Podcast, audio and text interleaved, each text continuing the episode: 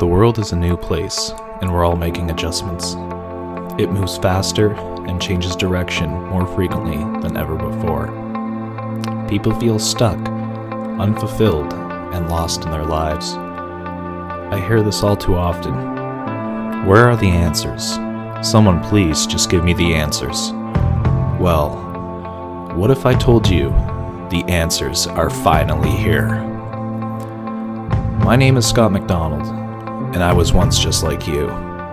Join me on my process of personal development, pathway of success, and pursuit of happiness. For you see, my job isn't just to ask questions.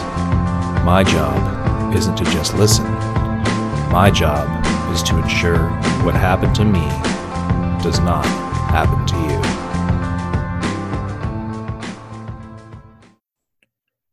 This is the Real Xperience Student Athlete Podcast. I'm your host, Scott McDonald. Today I'm rejoined by uh, strength and conditioning coach Jesse Cook from TPA Sports and from York University. And today's topic, we're going to be talking about uh, strength and conditioning training phases, uh, how they all work, what they all uh, consist of, and at what time to do them. And we're going through uh, four different phases of a full length program.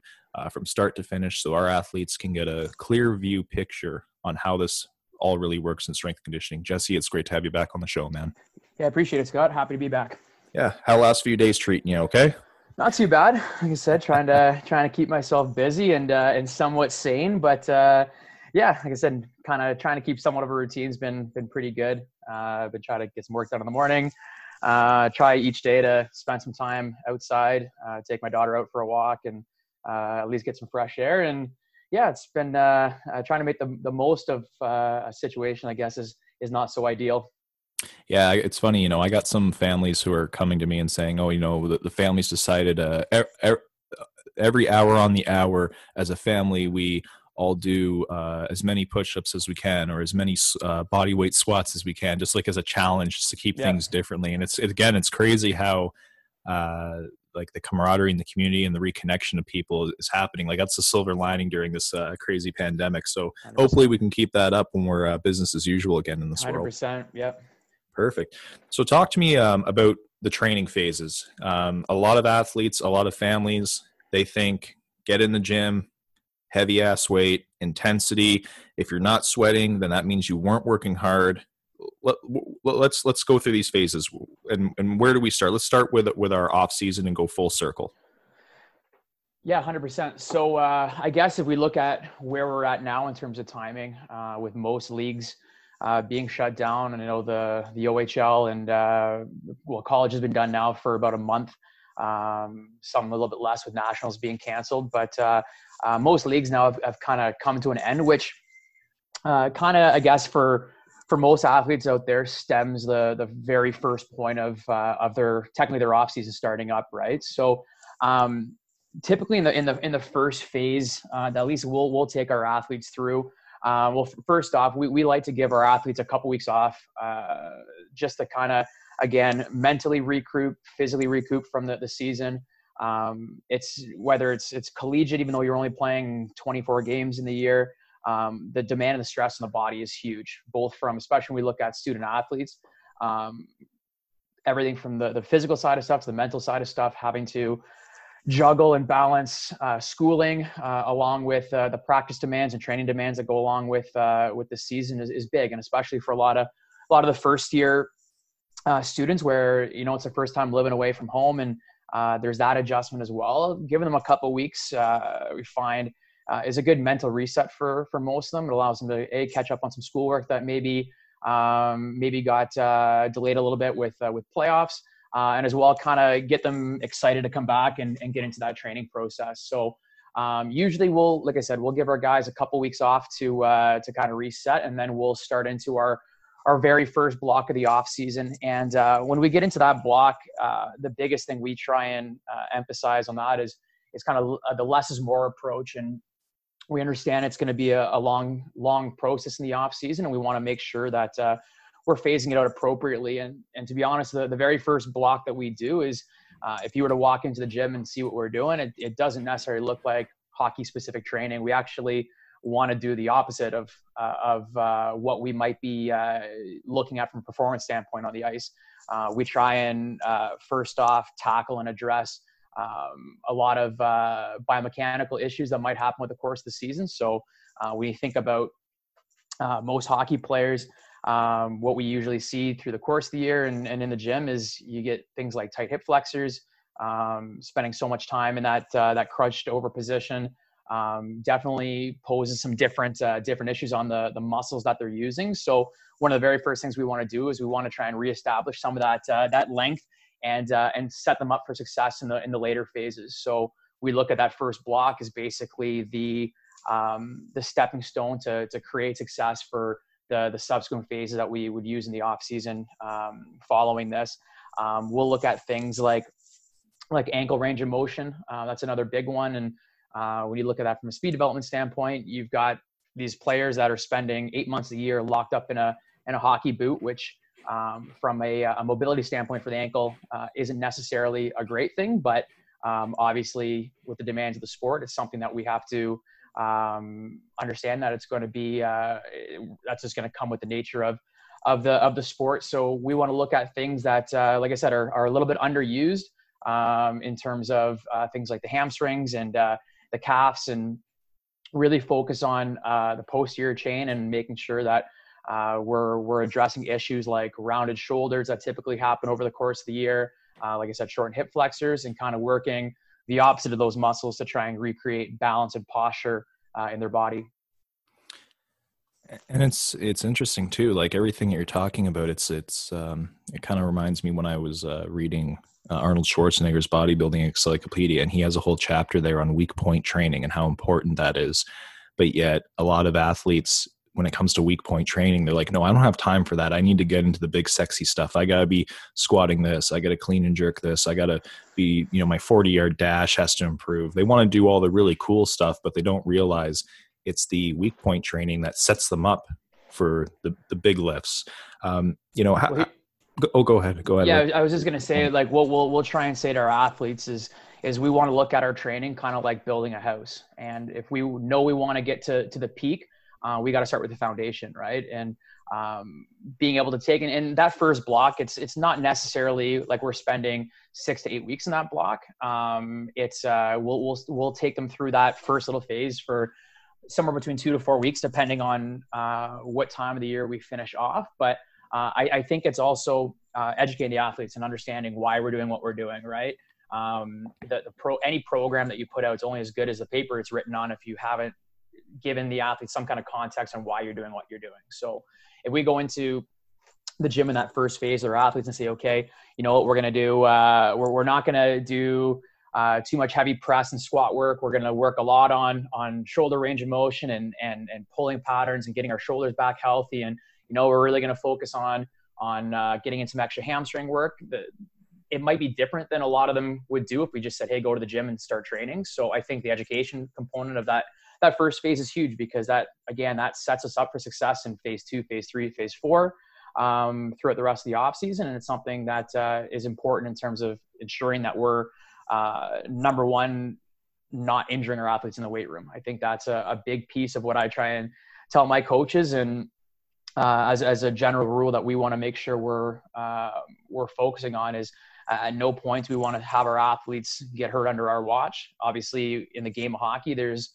uh, being a contact sport, we can't predict anything. I, I, personally believe there are injuries that we can control both um, from a, a, positive and negative standpoint to some degree through proper training. But uh, the biggest thing we want to do is make sure that we we can reestablish kind of a little bit of a baseline of, of where their bodies should be at and what we feel comfortable with uh, moving into the, the next phases. And, and like I said, uh, having the athletes understand that this particular work we're doing now is gearing to set you guys up to be able to um, work into some of that, uh, that sexier stuff down the road. Now, I want you to listen to this concept that I've heard before, and then once I'm done saying it, you you give me your feedback on it. If it, this is how I would explain it to an athlete, don't build the house until you have it finished. Because you wouldn't start building something unless you had it finished, right? And if you were just started laying bricks and someone came up to you said, "Hey, what are you doing?" and I'm and you would say, "Well, I'm just laying bricks," and they said, "What are you building?" and you say, "I have no idea." You see, they'll take you away to a safe place if you do something like that. Yeah. what, what how how do you find that analogy, and, and how true is that? That you need to have that vision of what that here here's where we want to be at the end, and you have that vision, and now it's time. To, you have the blueprint, and now it's time to start building it. Is that is that the message that you're trying to get across? 100%. I, I think uh, number one, both uh, um, from a coaching standpoint, also with the athletes, one they want to know that you've got a plan and that uh, what you're doing has has purpose and, and has direction to it. Um, and obviously, that that becomes a huge part of of the, the success of the off season. And um, when we look at how we're, we're providing that plan to the athletes, we, we look at it at different levels. We, we have a, an idea of where we want to be uh, come the end of the off season, but also knowing that uh, the the plan has to be to be fluid in terms of if there's athletes that aren't adapting or adjusting or or things happen down the road where you know an athlete gets sick through the summertime or they're taking a vacation. Uh, we also within that plan need to be able to adapt and um, and be able to find solutions to, to still continue pushing us towards our goal, um, but understanding that the plan we put in place um, isn't uh, isn't completely set in stone. If we need to make adjustments and, and pivot in certain directions, that we still have the ability to um, have our, our, goal in mind of where we want to go and ensure that the um, the changes and the alterations we're making as the the off season goes on is is uh, still pushing the athletes in the right direction. So now now that we've established we we fixed the weak points, where are we moving now? Uh, uh what phase are we going into now after fix after weak points are fixed? So usually after uh, we come out of our first block is we'll get into um, a, uh, a, a phase that's going to focus more on on building back their strength. Um, usually over the course of the season, uh, obviously the, the training um, schedule is a little bit a uh, bit lower than we would do in the off season, and uh, our goal is to try and keep our athletes through the in season as as strong as as possible. And uh, once we come out of that that first phase where again, we're trying to um, set up the building blocks for the rest of the off season as we'll start getting into phases that are going to focus a little bit more on on building strength and uh, building a little bit of mass back in our athletes. And again, depending on what their their goal is, um, we'll try and uh, and meet with each athlete uh, before that first phase to kind of give an idea of of what their uh, their goals are for the season. If we have a, a, an athlete that needs to put on mass or an athlete needs to lose weight, that could dictate uh, what the following phases look like a little bit, but um, from the most part, we'll try and uh, we'll have days that'll be uh, designated uh, focusing on improving strength um, and maximum strength. We'll have other days that'll be focused more on speed development uh, in the weight room, where we'll look at things like bar velocity um, and and the speed of which they're they're moving the bar. And um, again, we'll have different kind of goals for for each day that we're we're programming for and. Um, we find being able to add different elements um, within each week allows us to kind of set up for success uh, through the the phases and um, in in that being said again we get to some potential uh, points where an athlete gets sick um, or an athlete takes a vacation and we we miss a couple weeks of training that could obviously be be very detrimental to their their whole off-season development so we try to not necessarily have just one goal for each phase as we move forward if that makes sense um, where we'll try and still address multiple qualities in each phase. So, um, like I said, if we've got our, our second phase that might be more of a, of a strength um, focus, we're still going to make sure that we we start uh, addressing things like power development. We'll start uh, addressing things like um, uh, hypertrophy with some some volume in their accessory lifts as well. Now you're talking about adding mass. Jolene Fonseca, who's a former IFBB pro, in the in the bodybuilding world. She's retired now. Um, she really stressed, you know, when in her quote unquote bulking season and the cutting season for for those who are need to lose weight or to drop body fat, that the the food is so valuable when it comes when it, in, in complementing like the training and the food complement each other. That's really important to see to maximize those results. For your to your athletes how how much do you stress to make sure that their diet is on point in certain uh, in, in these phases? Like mass we need more calories. You know there's different ways to do it obviously depending on the goal. But you personally how, how, how much do you put an emphasis onto the food quality for for that phase? Yeah no i, I think um, it's not just during that phase. I think it's more as a, a holistic approach in terms of uh, the entire year for them, right? Um, we we tend not to um, have I would say different different approaches in terms of well this phase we want to increase everyone's calorie count to this and we want to look at it more on an individual basis and and kind of um, be able to have a system systematic plan just like we would with the um, the the programming standpoint. So if we have a guy that that needs to gain weight, uh, we see this a lot with our, our younger athletes that you know what they they want to put on 10 pounds or 15 pounds of of muscle. And uh, and we know that obviously nutrition is going to be a part of that is is we're going to look at um, increasing calorie count over the course of the off season to be able to uh, hit the goals that we want to do. So i think the big thing is again kind of going back to that individual standpoint of we don't want to necessarily just be prescribing nutritional advice blanket based on the phase we're in. We want to kind of use that as a separate entity of, of each individual athlete. And uh, if we know we have a guy that wants to gain weight or, or lose weight, their, their plan might look a little bit different based on uh, the amount of calories we want to try and get them in. Uh, we want to look at um, as well as, as uh, some of their macro breakdowns in terms of uh, what they should be putting into their body during each phase. How are they hydrating? How are they sleeping? um, things like that. So um, yes, there's going to be a, a, plan in place. I wouldn't say it necessarily um, is is devoted to each individual phase we do, but we're going to want to try and create habits with each athlete that's going to be able to do something that's year round because again, we want to be able to, especially when we look at uh, our collegiate athletes, is we've got them for four years. It's not uh, like a one or done uh, approach with them. So we've got a guy who uh, needs to put on some size. We don't want to just implement something that happens um, through the off season and then kind of dies to the in season because that's uh, typically where you see most guys lose a lot of their weight. Um, so we want to make sure that when we're putting plans in place, uh, they're sustainable throughout the course of the year, and it's not necessarily putting guys on a quote unquote diet or or um, whatever, but kind of finding a plan that is is suitable for them uh, over the long run. So, and you also talked about, you know, athletes who they get all hyped and, and geared up about their training program after their season. They're six weeks in, and then they come to you say, "Hey, I'm taking vacation for the next three weeks." How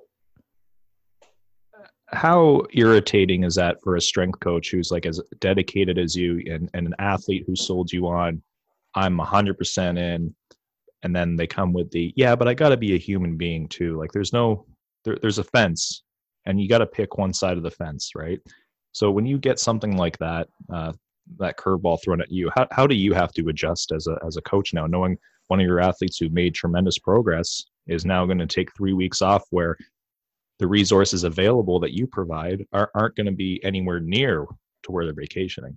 Yeah, and this is, I think, probably good timing in terms of where we're at right now in uh, in the world with uh, with the COVID nineteen and stuff. So um, obviously, it's not a, a perfect situation, but uh, um, it's something that as a strength coach you've got to figure out a way to adapt and and and uh, be able to still provide the athlete what they need um, whether the the situation is uh, favorable or not from a from an equipment standpoint or whatever. And i think again being able to use technology and uh, i think like myself and a lot of uh, other people have put put plans in place in terms of uh, being able to take things online before this whole epidemic happened where uh, it wasn't necessarily a full overhaul of how we go about our uh, prescribing or training, um, where it was kind of an easy, um, an easy way to kind of do what we were doing, and, and now obviously uh, adapted to all of our athletes through.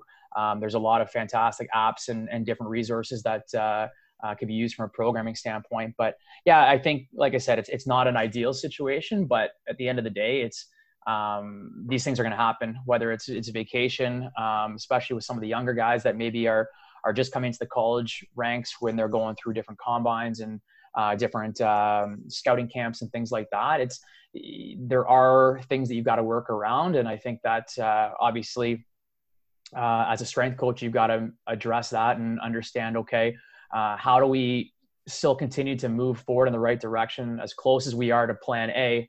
Um, while still understanding that uh, um, sometimes these things do happen and um, and making sure that your athletes are still being taken care of to the best of uh, best of your ability. And and I think that has to be listened to very carefully, you know, by by the athletes who do who do go in those positions because they don't realize you know how detrimental it can be to, you know, putting a bit of a kink into your your plan that's been laid out for you by so many different individuals, and there's so many moving parts, uh, you know, to this topic. Um, I want to move forward now with uh, peak performance. That peak performance week before you you, you send your athletes back to uh, into the season. Uh, how much emphasis do you put on that peak performance week that you're taught in theory in school? Like, do, is it something that you make sure you do, it, do or is it just like a casual ramp up to, to test their their performance before they go back with their club teams? Yeah, I think uh, um, to me it's almost the opposite approach as opposed to being a ramp up. I think the biggest thing that we tend to do that final week is actually a, a decrease in volume. Right? We want to look at um, again, nothing we're going to do in that last week before training camp uh, from a performance standpoint is going to is going to tip the scale uh, in the right direction by adding more volume on or, or adding uh, more load into drills. I think by that point, they're assuming we're getting most of our athletes training somewhere between 12 and 20 weeks for the most part. Is we want to take the the accumulation of training we've built and now allow them to be able to utilize that and um, and, and express that that performance. So I think our biggest uh, change in those last couple weeks is kind of twofold. When we look at how we're prescribing our our uh, our, our in gym uh, training is is we're trying to take uh, decrease the load a little bit. Um, we we we decrease the volume dramatically uh, in terms of uh, the amount of sets and the reps that our athletes are doing, and we put an emphasis on speed. So uh, instead of lifting uh, heavier loads at, at kind of slower paces, we're tending to to drop off on loading a little bit and having the athletes try and move the bar and, and move the weight as fast as they can um, during that phase. We put uh, a little bit more of an emphasis on uh, on movement uh, that last couple weeks. Um, we'll uh, we'll continue to work on a lot of our, our sprint and our speed work uh, throughout that week, and um, we'll uh, we'll have a little bit more of an emphasis on on conditioning as well, making sure that we're setting them up for success once they do get on the ice. And again, that's kind of a a general layout, but at the end of the day, especially those last couple weeks, I find uh, is the probably the, the the biggest time of the year, the off season, where everybody's schedule is a little bit different. Some guys are are leaving earlier than others. Some guys are around for a little bit longer. Um, some guys' amount of on ice touches increase or decrease. So I think that's the the time where, as a strength coach, is is you're you're doing probably the most juggling in terms of okay, what does each athlete need through this last couple weeks? Uh, how do we make those adjustments to make sure that as they go to the camp, they're they're they're ready, but they're also um, feeling fresh and, and not burned out as well. So I think that's probably the the biggest uh, changes we make in those last couple weeks is just making sure that uh, again the volume for each athlete is um, is prescribed appropriately and that uh, when they they leave uh, leave the gym and they're ready for camp that they're feeling that they can go through a wall so we've, we've gone through post and in the off season, you know, we've covered if, if we're putting on mass or needing to trim down, if that, depending on the goal, we talked about, you know, now just about uh, different ways to do the peak performance, you know, which your approach is more tapered compared to the traditional, okay, let's see what you're truly made of your last week.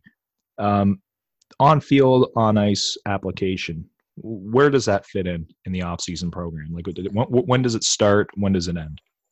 Um, well, for for us, our, our guys typically tend to ramp up in about June. Um, and how frequent? How frequently are we talking? So in in June, we I like to kind of have our our athletes do a, a kind of a, a, a bit of a ramp up as the summer goes on, uh, and not so much a, of a shotgun approach where uh, as soon as we hit uh, at the early part of uh, summer or late spring that we're we're on the ice four or five times. Um, I think um, it, it, it's very valuable for the athletes to take a little bit of a break uh, for the first little bit of the off season before they do start ramping up. But I think one of the biggest changes I've made for mentality is is end of the day, especially the high level athletes, like they they need to be uh, on the ice and, and, doing their skill work and ensuring that they're also developing uh, that part of their game as well. So um, once we hit about June is the time that most uh, of our athletes feel comfortable of getting back on the ice and uh, we found uh, during that phase um, of June, going on the ice twice seems to make uh, make the most sense. Um, and, and, during that time, it's we're, we're not using those as conditioning skates. We're uh, we're trying to refine skills, um, stick handling, shooting work, um, working on some uh, some edge work during those those skates. Uh, once we hit the summertime and we're kind of into July, we tend to kind of stick with that same schedule of the uh, the twice a week. Uh, and mostly because we find and, our, and our, our athletes have found that it works really well with our, our gym schedule, um, where they're able to kind of uh, adjust their training to allow for uh, the extra on ice touches and and and really we won't start ramping up our ice until kind of mid August. Um, that's where guys are and some of our, our athletes are going to want to start um, increasing their on ice touches, starting to get more uh, game scenario work, um, incorporating more battle work and things like that. They're going to help prepare them for camp. But uh, um, yeah, we uh, we actually made that switch um, last year in terms of uh, using that, that twice a week uh, on ice model to kind of supplement from uh, what we were doing in the gym. So we actually transitioned a lot of our athletes to instead of traditionally how we would train them four days a week. Um, and have on ice uh, sessions as well with that. We actually scaled it back even more to uh, three days in the gym and two days on the ice. Um, and uh, we found that the feedback from our athletes was fantastic. They, they felt like when they were on the ice, they weren't, uh, um, they weren't uh, fatigued where they were getting frustrated because they couldn't focus on the skills they needed to do. And um, within the gym, they were still recovered enough from the on ice session to be able to come back to the gym the next day and uh, be able to put in uh, adequate work in the gym. So uh, we found that model worked really, really well for us. And um, I, I, would have to say this was uh, part and parcel to um, the feedback from our athletes. And this was kind of a cooperative approach between us and how we we developed that and kind of felt what worked best for for them. And uh, uh, yeah, we we found that was really effective for us last off season. Okay, uh, th- this is something I want to talk about um, very briefly, just so our listeners can get a quick, uh, you know, screen a quick idea of training frequency. So let's say if they're, you know, going into their first off season, they decided they want to get dedicated to off season training. 12 to 13 years old, and I just need to know: is it two times, two to three times, three to four times? But what, what's the training frequency for 12 to 13 years old? We, I actually prefer the the less experienced athletes to be in the gym more. Um, okay. re- reason being is they can they can handle a little more volume. Um, they uh, uh, they don't need as much rest in between sessions because of uh, the actual intensity of the training that they're. When I talk about intensity, I'm referring to loading. Um, obviously, a, a, newer athlete isn't going to be able to uh, train at the same intensity as a, a, a four-year college athlete. Um, in terms of uh, the amount of load they're they're lifting in the weight room. So uh, we find with with that age group um, that more actually works better with them in terms of the amount of frequency that they're in the gym. Uh, four the, times, five times? So the, the the biggest hurdle is again is kind of figuring out how that works around their their at home schedule with uh, with schooling and stuff like that. I would say for our 12 to 13 year olds, uh, we'll see them anywhere between uh, two and three days per week. Um, generally for them as they're they're starting off, we'll kind of uh, work within that model until we hit the uh, the end of the spring where they're out of school, and then uh, most of them will ramp up to somewhere between three and four days per week. Um, when we look at our our let's say our our bantam and minor midget kids, um, the ones that are are really kind of now starting to take their training a little bit more seriously. Um, those ones we want to see as, as, as much as we, we can. So uh, we tend to try and get them doing something with us in the gym uh, around four days a week. Um, that way, we're able to kind of make our splits into kind of a lower uh, lower body, upper body four day uh, four day split, and we find that uh, the volume of that seems to work really well for for them, and that the goals that most of them come in with. Um, and then as we get into our our older athletes, um, where you know we might have more of a focus in terms of the the on ice quality with them, is um, that's where we'll tend to be a little bit more um, adaptive in our approach for what our, our weekly uh, progression looks like. So just to recap, we're saying, you know, 12 to 13 year olds, an off season, let's say there's no school, 12 to 13 years old, you know, two to three times just to start it up. When we ramp it up three to four times, you know, 14 to 18 years old, we're looking at four plus per week, depending on where they're at but a minimum of four. And then when we talk about collegiate athletes, you're looking at, you know, five, six days, you know, six days labor, one day rest is one of the best selling books in the world would say. Yep. there, there we are. Okay, so now we're now the off season's done, and and and we're getting into the in season, and that's that phase changes everything now because you, you're not only scheduling um, around the athlete's personal life schedule, but now you're scheduling around the club schedule. Let's talk frequencies. Let's talk training intensity. The, the purpose of the in-season program. Let's let's go through those. Yeah, I, I think um, the the biggest thing as we kind of enter the in season that has to, to, to change is, is, the volume of what they train um, with the, with the game and practice schedule. Um, this is a spot where where more isn't necessarily better, um, and we'll want to make those adjustments uh, um, from our, our off season model. But um, really, what we're we're tend to do there is we're we're just cutting out a couple of the days. So if we've got a, a, college uh, athlete who's going to come in and train let's call it four days uh, in the gym, uh, not including their on ice touches.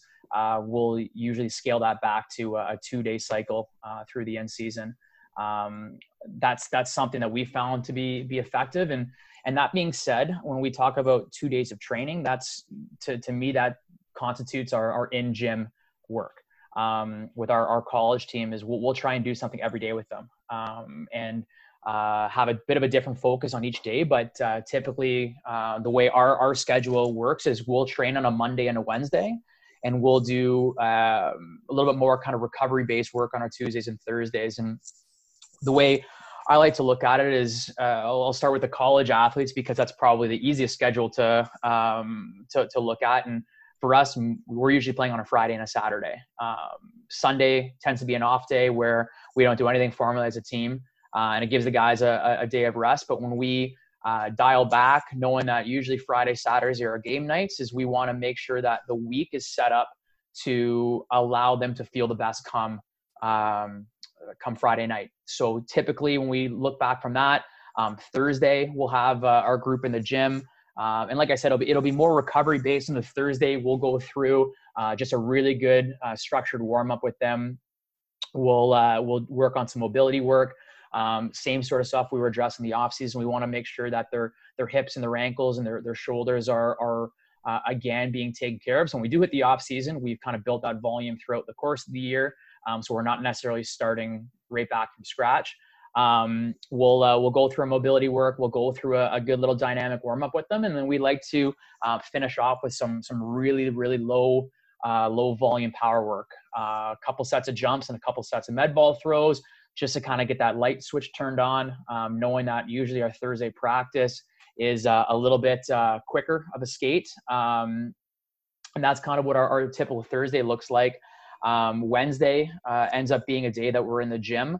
Um, usually on this day is we're trying to pick drills that are going to have the least amount of carryover in terms of uh, soreness. We, we know that um, usually most soreness is going to happen 24 to 48 hours after training. So we want to be pretty pretty careful about what we pick on the on the Wednesdays in terms of their drill selection.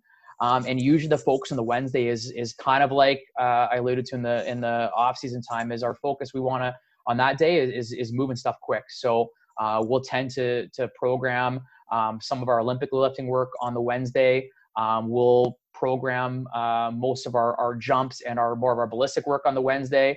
And again, everything on that day is with the the primary focus of moving moving things fast um, the Tuesday we typically use as kind of like a, an active recovery day. Um, again, it'll be more almost like a glorified yoga um, on, on, max strength and, and ensuring that uh, what we built in the off season isn't lost. And again, we'll, we'll kind of um, use different methods and uh, different intensities that we'll try and work at throughout the course of the year to uh, ensure that uh, not only are the guys keeping their strength, but we still have the goal of, of improving strength and improving some of these qualities. Um, we look at uh, having athletes for four years is, is we want to make sure that as much as um, we're developing on the ice, we're also developing them in the weight room and, uh, and knowing that, you know, a lot of these guys are going to get uh, potentially offers to, uh, to play pro. And we want to make sure when they leave here in four years that, uh, that they're set up uh, both from an on ice and an off ice development standpoint. Now, for minor sports, minor sport athletes in season, sometimes a team will sign up and th- that's taking up a night of their busy schedule. And then there's the individual on that team who will probably want to do work on his or her own. A team session and a and a and a personal session obviously have their different values, pros and cons. Um, do you think adding that second session a week could be a, for a minor athlete could be a little too taxing based on on what's being looked at there, or do you look at with the current the athlete's current schedule and say, hey, here's where we can add this in, here's where we can subtract this, because scheduling does come to be a big part of this whole process. Yeah, uh, uh scheduling in in my mind really dictates um, dictates everything. Um, I think uh, when you look at uh, players that are, are going through their minor midget years, is they're they're pretty much playing a, a professional schedule when you look at it, right? They're playing uh, between the regular season, their tournaments, their um, their their showcases. They're they're easily upwards of 70 games a year, and that's not including practices. Um, that's not including having to go to school, uh, extra extracurricular uh, activities that uh, that might be at school. So it, it, does become a lot for these athletes, and um, from a time management standpoint, ensuring that uh, yeah they're they're both performing on the ice and also performing in the classroom uh, which is obviously uh, the most important thing. Um, but uh, I, I, think it, it, definitely comes down to ensuring that the schedule is matches the athlete's needs, and I think it's it's easy in season to uh, to kind of get wrapped up with with only the on ice development standpoint, and um, I, I, think taking a priority and understanding that uh, yeah be able to take one day at least to to make sure that they're in the gym and still um, addressing their their off ice uh, development concerns is is big. But uh, in the same breath, knowing that you know what, there's going to be some weeks that uh, it just doesn't make sense to to push that extra day. Um, you look at. Uh, uh just had a couple athletes that uh, will now cancel the OHL Cup, but uh, going through some of the wild card games, and um, they're they're playing, practicing every night. So to be adding more training in on top of that, uh, when they're getting home at night at 11 o'clock and still having to worry about school the next day is is just being smart about it and uh, and understanding that end of the day, these these young athletes they're, they're still they're still kids. They're still young men and and and young women. So um, making sure that uh, they're still getting the adequate rest they need and being able to uh, perform in the classroom, I think is still very important for them. Playoff time, very crucial. I was an athlete who, once playoffs hit, I felt like the gym component was it gave me all I could, and now it's really just on me. Is that something that you believe in, where it's you know the the gym, you know, is to be tapered off during playoff time, considering you could be playing every other day, and that rest day could bring more value back to the athlete. But now there's the flip side, the active rest workouts and the stretch out days and the rollout days. That's a new thing that's come in. what's your philosophy on that?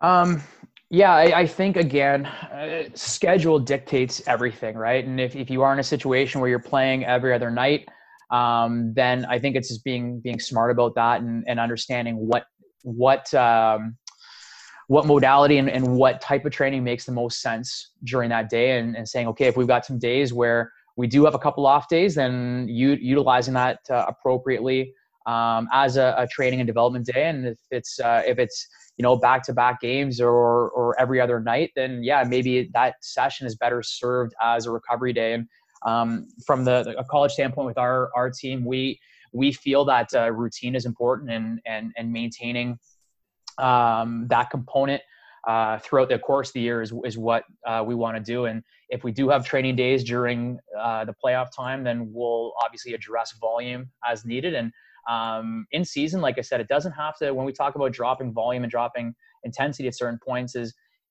it doesn't necessarily have to be a 90 minute session to get something done. Um, with our with our group um, there's days that we're in and out of the gym in 20 minutes and we're trying to get um, the bare minimum done to be able to maintain and still continue to build on on some of these qualities. But uh, it doesn't necessarily have to be leaving the gym every time feeling like um, you just got hit by a mack truck that you know you got something done. And like I said, that, that less is more approach becomes really important um, through the course of the year, but uh, even more during playoff time where we know schedule is going to be condensed down a little bit.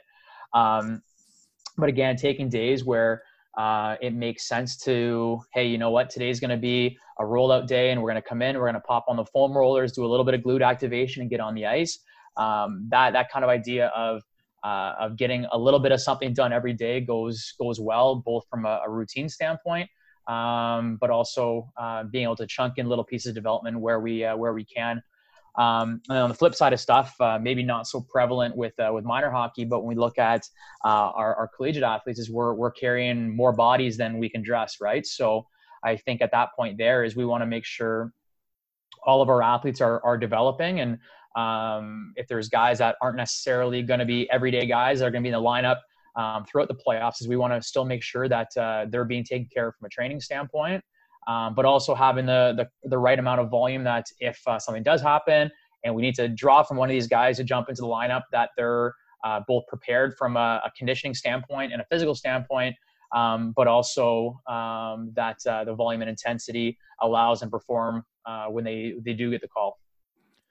What's your definition of hard work in the gym for, for an athlete? Uh, parents, for example, they think if you're not coming out huffing and puffing and sweating, you, you weren't working hard. What's your definition of hard work? Um, I would say my, my definition of hard work is is being purposeful and and, and doing things with intention. Right.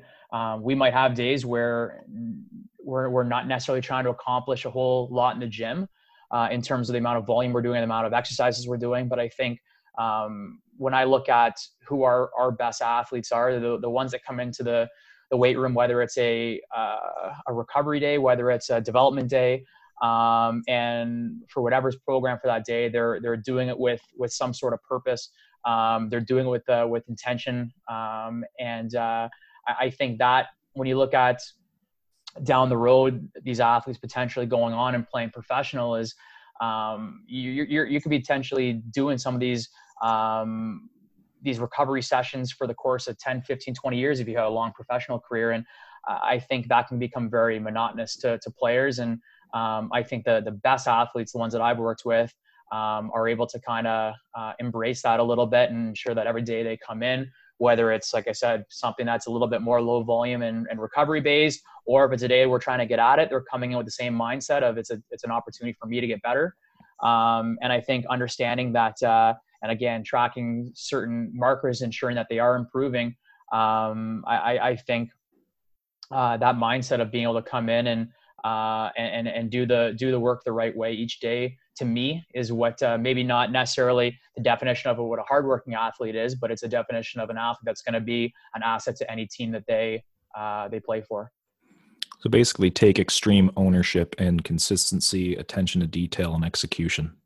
Yeah, I, I, think I, I, think the the detail is the the big thing, and like I said, it's it's easy for for athletes in September to be all um, all fired up and, and, and coming into the gym hot. And I think when we get to those kind of dog days of the season, the November, the uh, the late October, where you know what, we're a few months into the year, and a lot of that um, schedule becomes very routine and monotonous. I think being able to still push through that mentally and understand that you know what, um, if I can improve a little bit every day and that one percent better each day mentality um, over the course of a four year uh, four-year undergraduate degree. By the time they leave the program, they're going to be uh, a vastly, vastly different, uh, different athlete from the time they they came in. And um, it's every every time they're entering the, the gym, it's an opportunity to to get better or you get or get worse, right? Like it's um, as you become a higher level athlete, no one's there to necessarily hold your hand through every every training session, and and they've got to to some degree take that accountability and ownership on themselves and each other to um, be able to come in and, and no matter what the task is for that day, do it with the the the, the most purpose and most intention that they can when they enter the, the weight room and uh, understanding that uh, all of this is um, with the goal of collectively making them a, a, better athlete and, and at large a better team. I love it. I love all this stuff. It, reminds me of when I used to do this about uh, seven, eight years ago as a profession, and I'm starting to look think back now to all the different things, breaking out the spreadsheets, finding out, you know, who needs what and getting really, you know, again, that attention to detail that a coach has to put into the athlete to make these things happen. Mm-hmm. Um, and, and, just on that, on that note too, like, I think another important thing for athletes to understand is, and, and, and a tough thing to understand is, is um, volume based on the minutes you play, right? If you're, if you're the kind of player that, uh, speaking more for maybe our, our, college group. But if you're the kind of athlete that uh, over the course of a weekend is logging 20, 25 minutes of ice, is your, your development plan the next week might look a little bit different than somebody who uh, maybe is playing on the fourth line and not seeing as much ice. So I think understanding too and, and having that little reality check of uh, of of where you're at from a um, a team standpoint and understanding that hey, you know what, maybe I do need to do more or do less um, from a development standpoint um, to, to ensure that each individual person is moving in the right direction is uh, it's a hard thing for coaches to, to to do, but also it's a hard thing for athletes accept of saying, hey, well, why am I doing more work on the bike or why am I doing more sets than this guy today? Uh, and, and being able to take that and embrace that and say, yeah, you know what? I, I understand why I might have to do a little bit more work today or why I understand why I'm getting an off day today when the rest of the team's not. And, and being able to uh, realize that that is in your best interest as well and ensuring that um, there might be individual steps for each player on a team that's going to help collectively improve the team at large. Uh, and it's and it's well put and really in depth to to our listeners here to hear something like that because that's something that they don't get on a day to day basis. You know, Jesse, what, what do you? What's the most common thing that athletes approach you with? That is uh, the, probably the most popular thing that they always want to consistently improve on, and you can always improve on it because let's face it, personal development you cannot measure. There's really no ceiling to it. What's the most uh, popular uh, goal that uh, athletes have coming to you in the off season? I I, I think uh, I speak for a lot of strength coaches where um, for where most athletes come in and the first thing that they say is, well, you know, start talking. What is what's your goals for the off season? What do you need to improve on? And um, a, a lot of the things that we hear is, well, they got to improve their foot speed. Well, what does that mean, right? Is it um, is, is improving your foot speed, uh, improving how you move laterally? Is it a direction change issue? Is it a speed issue? So I think that's probably one of the, the most common things that we hear from, from athletes. And I think it's a it's a common um, kind of basket term in the hockey world as well. No, he you know he's he's a good defenseman, but he's got to improve his foot speed. I think um, that's one of maybe my biggest pet peeves is kind of hearing that where um, foot speed necessarily isn't ensuring that an athlete is is fast. I think an athlete who's fast is fast. So when we look at athletes that maybe need to improve their foot speed or are uh, concerns that we get from athletes and coaches is improving their foot speed. Uh, and I think one of the biggest things that goes with that is understanding, okay, what does that actually mean? Is it um, a lot of coaches will come in and just say, hey, yeah, you know what, uh, this athlete, uh, good hockey player, but really needs to improve their foot speed. And I think um, to me, the the biggest difference between um, an athlete who quote unquote needs to improve their foot speed is is generally they just need to get faster. And uh, uh, when we look at speed development with our athletes it's to me it's it's how fast can they move from point a to point b um, not how fast can they move their feet in place. And i think understanding that some of the drills that you'll see out there um, that are, are are so-called designed to improve foot speed um, isn't actually necessarily making an athlete faster um, so i think when we look at athletes that come in and say they want to improve their their speed development is we want to look at a a couple different things. And um, when we say hey okay we're going to work on on your speed today typically that's going to have them focus on on, on sprinting. And um, over the course of the off season we'll uh, we'll look at uh, uh, Im- implementing uh, a specific routine for our athletes, whether they're they're sprinting short distances to work on their first step acceleration or longer distances up to let's say 20 meters uh, to improve their uh, more their their their top end speed. Um, is we'll we'll tend to focus more on on those sort of things from a speed development standpoint. Um, as the uh, the off season uh, progresses, we'll take a lot of those sprint drills and start adding in direction change work, um, seeing how well can an athlete stop and change direction efficiently. Because we look at issues in terms of how that relates to the ice is um, very rarely, unless you're chasing down an icing, are you are you really skating for an extended period of time, right? We're looking at short stops, um, puck changes direction. We need to quickly stop and and change directions and, and move efficiently. So to me, when we look at or, or hear that athletes need to improve their sp- foot speed, is we want to really say, okay, can we take an athlete a be able to get them to to move faster on their first couple steps but can they stop can they change direction efficiently um, and be able to translate that onto the ice. So that's kind of, I think, one of the, the big things that we uh, get in the offseason from athletes wanting to work on. Um, and that's kind of our approach to how we're gonna we're gonna set that up for them. And again, we've touched on this before. It's so important, and I learned it from this course on how that I'm taking with London Real. How important it is to go micro with your goals. Get specific don't just say you know it's too broad to say foot speed. And sometimes that's it foot speed is more micro than the one i hate. Oh footwork. Yeah, okay well foot footwork in the gym footwork on the ice footwork on the field. Like you said laterally you know um, um, north and south. Uh, are we talking the first three steps? Are we Yeah. talking the acceleration the agility the overall speed? If say that to a sprinting coach and realize how how quickly you just wasted that sprinting coach's time when you're talking about oh improve my footwork. That's an insult comment right there if you go and approach them with something as as broad as that. 100% and, and i'm going to go kind of down a little bit of a different rabbit hole here but um, really when you look at the sport of hockey um, it's it's tough to have an understanding of exactly what's going to translate from the gym onto the ice. Um, when you look at the nature of hockey is we go from training on foot to saying okay can we take those elements and be able to have that transfer on the ice? And, and does that happen? Sometimes yes not all the time. Uh, will that happen right? When we, i think creating um, better uh, better speed and, and, and developing that quality off the ice let- let's face it if the if the, the athlete's a, a poor skater on the ice i don't know how well that's going to transfer over. And there's there's different things you can look at there in terms of like okay if we're able to increase an athlete's strength are they're going to be able to sit down deeper into their stride and more comfortable there? If they can sit down deeper they're going to have a better stride length and ideally that should translate to uh, to better on ice speed. So there's there's a di- different factors you've got to to look at here. But uh, end of the day um, we're trying to take what we do in the weight room and and say okay is this something that will translate onto the ice? And when we look at how we're going to train our athletes to me it's making them better athletes off of the ice. And and my philosophy is if we can do things that teaches them how to how to sprint better how to change direction better how to jump better how to land better um, fundamental movement qualities then i think at the very least we're, we're creating better athletes and to me better athletes are going to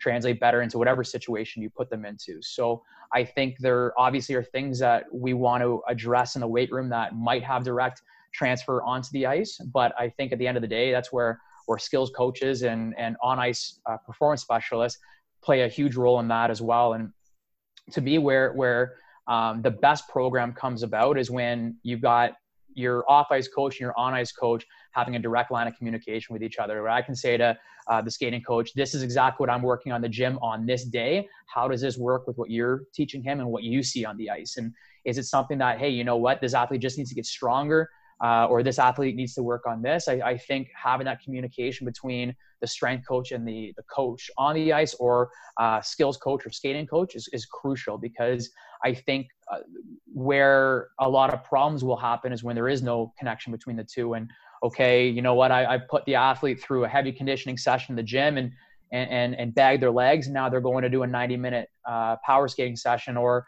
they're going on with their team and getting bagged for for 90 minutes. So I think the the the best approach is a collaborative approach approach between all of the the resources that the athlete has in the summer, and that goes from the strength coaches, the on ice specialist, that includes the nutritionist, the the rehab specialist. I think um, to create success, we need to have a cohesive approach between all those and understanding. Okay, here's my plan for this athlete based on what I see. What do you see? What can I do to support what you're seeing on the ice? So. Dan Church and I talked about that last week about the the amount of staff that it, it goes into athletes, and I was actually going to bring that up until you you brought it up before I could um, about the communication between the on on ice and off ice uh, coaches or you know on field whatever you might be for whatever athletes listening to us. And here's the prime example of how micro you can get. And and we'll talk about speed because we always say well i want to get faster. It's like well you skate really well north and south but now we're talking laterally or weight shifting. Cody creighton as you know loves teaching the weight shift and the crossover and how to actually turn properly, which you and I both know is the foundation for building that acceleration. And could you imagine the improvement if an athlete, um, you know, if, if a hockey player um, that we're going to use for the example came to you and Cody sat down said, we're going to focus strictly on building speed through weight shift and acceleration and turning. That's going to be my focus this year. That's how micro the athlete could go with it. Right then and there, you and Cody know exactly what you got to do to work as a tandem to make that possible. And then when the athlete goes to perform in the game, you're going to see all that extra speed build up and even more speed when they start going straight because they have all this momentum built. And that's how specific you can get. But the athlete and the, and the family, they don't take the time to think of those things. And I don't even think they realize or know how to think that way or even know that's a, an option to, to, to get faster rather than say squat down to the floor, deadlift as heavy as you can, sprint as hard as you can, power skate as long as you can.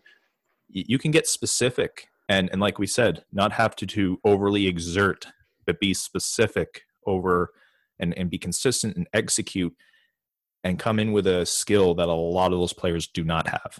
Well, I, I would even take that a step further and say to challenge any coaches, any any coaches listening, go watch one of your athletes uh, sessions on the ice. Try and speak the same language as the coaches that they're working with right? If if you got a, a power skating coach that's talking about the crossover and and they're talking about that uh, that um, uh, that push under through the cross next time you're going to the gym and you're going to focus on a crossover with your athlete you know what? Use some of the same cues. That's a, that's a huge light bulb moment for an athlete to hear and, and to put into context. If i can take a drill that like a like a crossover in the gym and it's one thing to just prescribe a drill and have the athlete do it, but if I can start talking the same lingo as as I would on the ice, um, or or maybe that their their skating coach uses, that's that's instant buy-in for the athlete too to say, hey, this coach, eh, the, the the plan that we're putting in place has direct relation to what I'm doing on the ice, and um, whether that drill does or not, I, I, think if you can take components of it that are gonna um, to, to support what they're doing on the ice, I think um, from a buy-in standpoint and, and also from a development standpoint you're putting yourself up to that much more to succeed. You, you know i just made a quick note here of the cycle of the people involved if you want to get really micro with this. And i'm going to use our guest that we've had on the show as an example. So say you have dan lichterman who's you know he's a he's a head coach he's a senior coach of my program as you know who can observe and, and, and absorb everything that he sees with an athlete and said, okay, here's what this kid's missing. And then it goes to an on, our on ice instructor like Cody Creighton, who's brilliant and very detailed, a strength and conditioning specialist like yourself, who is more than committed and detailed and and emotionally and, involved, like we said, developing that relationship with the athlete, which is so huge. Um, to do that component and then there's someone like Andy Muda who's going to be on the show uh, in the coming week um, to talk about the nutrition factor. And you guys have a great relationship there. Andrew Craig, who's our uh, chiropractor and biomechanics specialist, you know, there's his role to play in as well.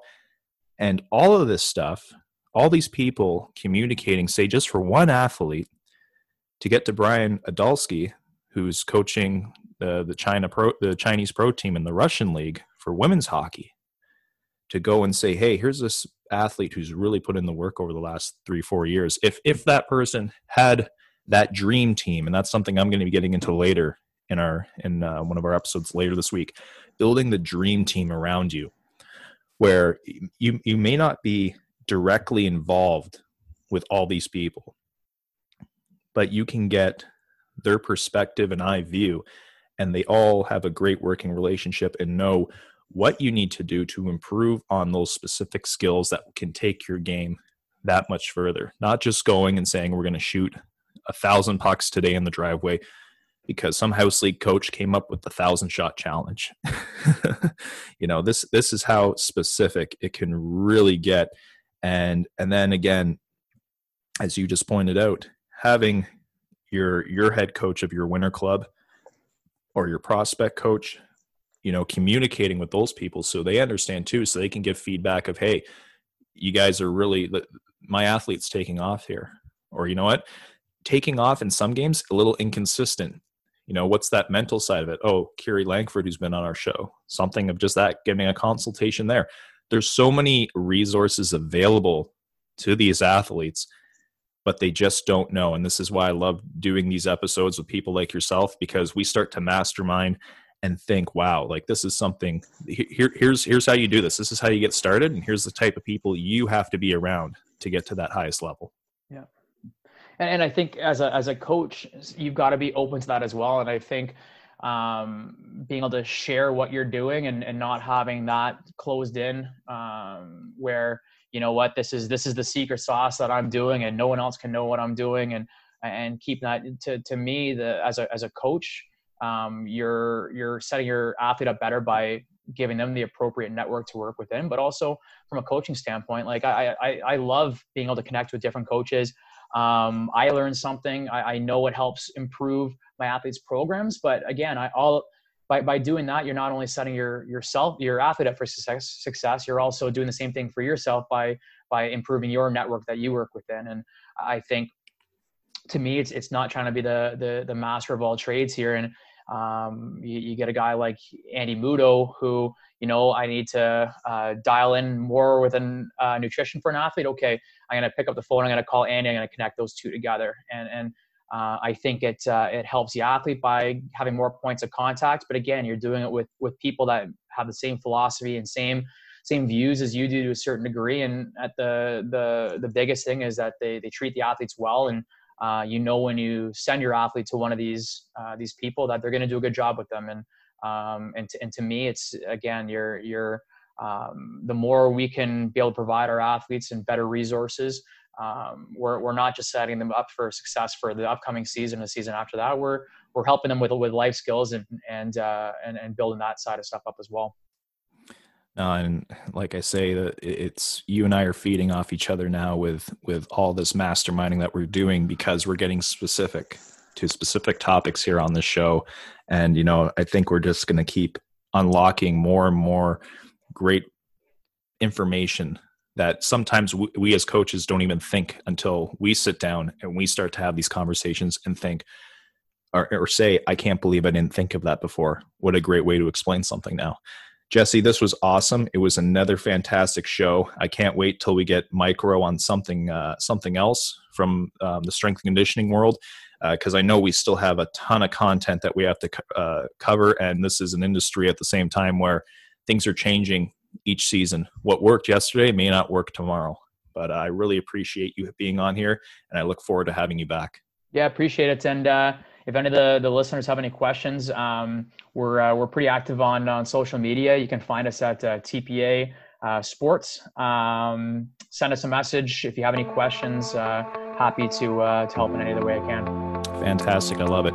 This is Scott MacDonald with the Real Xperience Student Athlete Podcast. Signing out.